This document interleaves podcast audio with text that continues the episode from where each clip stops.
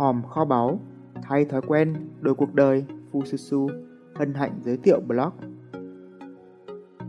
Câu chuyện về tư duy tích cực Hai con ếch ngồi tay hố Suy nghĩ của bạn ảnh hưởng tới cảm xúc, tác động lên hành động và tạo ra kết quả cuộc đời bạn ra sao?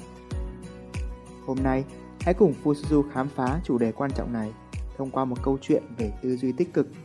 Một câu chuyện đã cũ, nhưng bài học thì còn mãi với thời gian. Càng đọc, càng ngẫm, càng thâm thía.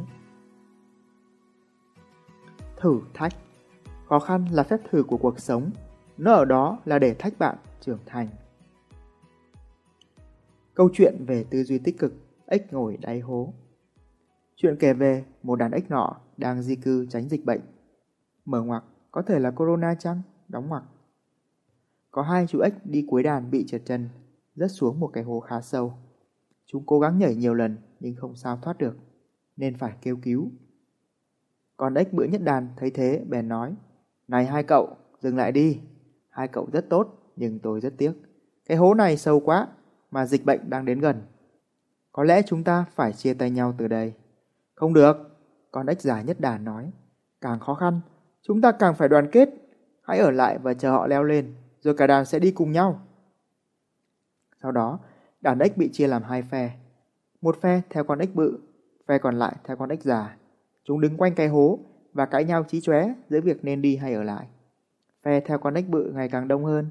Mỗi lần thấy hai chú ở dưới nhảy lên mà không thành công, là chúng lại la ó, bảo rằng đừng có cố nữa, chấp nhận số phận đi.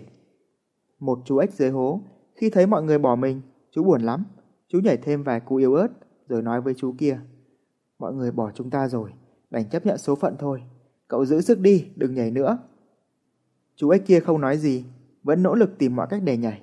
Sau rất nhiều cú nhảy thất bại, chú ếch kia vẫn gan lì nhảy tiếp, mặc cho những tiếng la ó chửi rủa bên trên vọng xuống. Cuối cùng, điều kỳ diệu xảy ra. Trước sự chứng kiến của cả đàn ếch, chú ta đã nhảy lên được miệng hố.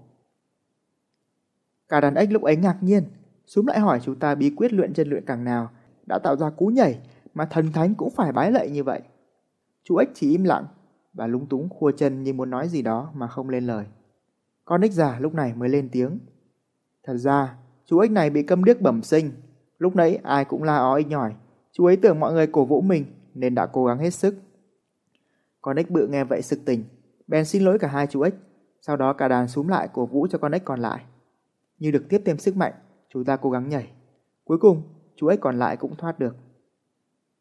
Cả hai con ếch đều được cứu và đàn ếch lại ngày càng đoàn kết hơn bao giờ hết. Nghe nói, nhờ sự đoàn kết của chúng mà cả đàn ếch đã sống sót qua đại dịch nguy hiểm, đã làm rất nhiều loài sinh vật phải bỏ mạng vào thời đó. Mở ngoặc, trong đó liệu có loài khủng long không? Đóng ngoặc. Sau này, câu chuyện về tư duy tích cực này đã truyền cho nhiều thế hệ loài ếch, giúp chúng ngày càng phát triển mạnh mẽ kể cả lúc trời mưa. Có phải vì thế người ta mới có câu nhiều như ếch nhái sau mưa? Bài học rút ra từ câu chuyện về tư duy tích cực này. Sau câu chuyện trên, bạn rút ra bài học gì? Còn đây là ba bài học mà tôi ngậm ra. một Cùng một hoàn cảnh, cách phản ứng khác nhau sẽ tạo ra kết quả khác nhau. Bạn thấy đó? Cùng một hoàn cảnh sẽ có hai chiều hướng suy nghĩ khác nhau dẫn tới cách hành xử khác nhau. Với bầy ếch trên bờ, một phe nghĩ rằng rơi xuống hố là số phận an bài và muốn bỏ hai chú kia lại để đi càng nhanh càng tốt. Một phe thì nghĩ rằng biết đâu vẫn còn cơ hội và nếu như vượt qua thì càng khiến cho đàn ếch đoàn kết hơn, mạnh mẽ hơn. 2. Suy nghĩ tiêu cực như đám mây mù khiến người ta chỉ nhìn vào khó khăn. Chú ếch dưới đáy hố khi thấy mọi người cãi nhau, chú buồn và bỏ cuộc. Nếu bạn đã đọc phiên bản cũ của câu chuyện hai con ếch này thì nó kết thúc cũng có hậu 50% thôi.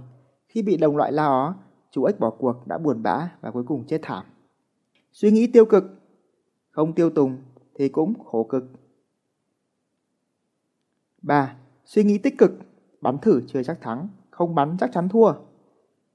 Còn chú ếch bị điếc kia, tưởng mọi người cổ vũ mình nên chú vẫn nỗ lực tới cùng để chiến thắng số phận.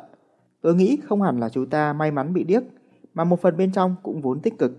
Bởi vì nếu không có niềm tin rằng nhảy thử không chắc thoát, không nhảy chắc chắn toi, thì khi nhìn thấy chú kia bỏ cuộc, chú ta cũng đã bỏ cuộc rồi. Ngoài ra có một bài học khác, đó là lời nói có thể tạo ra sức mạnh cổ vũ tinh thần mạnh mẽ và cũng có thể giết chết tinh thần ai đó.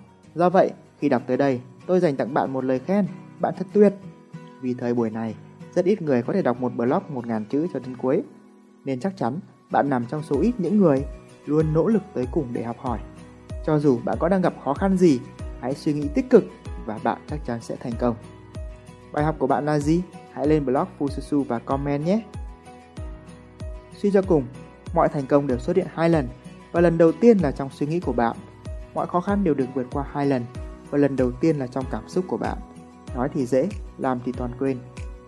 Vì thế mà tôi đã thiết kế bộ thẻ cảm hứng Fususu và các poster tạo động lực để giúp bạn suy nghĩ tích cực hơn, làm chủ cảm xúc tốt hơn, từ đó hạnh phúc và thành công hơn. Không chỉ là lời nhắc bản thân, đây còn là một món quà độc đáo với hơn 10 công dụng thú vị. Hiện tại, bộ thẻ này được tặng kèm khi bạn đặt các combo sách trên trang Fususu cùng nhiều ưu đãi và quà tặng khác. Ngoài ra, Fususu cũng có ứng dụng liên quan, bạn hãy thử tìm Fususu ở trên App Store hoặc Google Play nhé.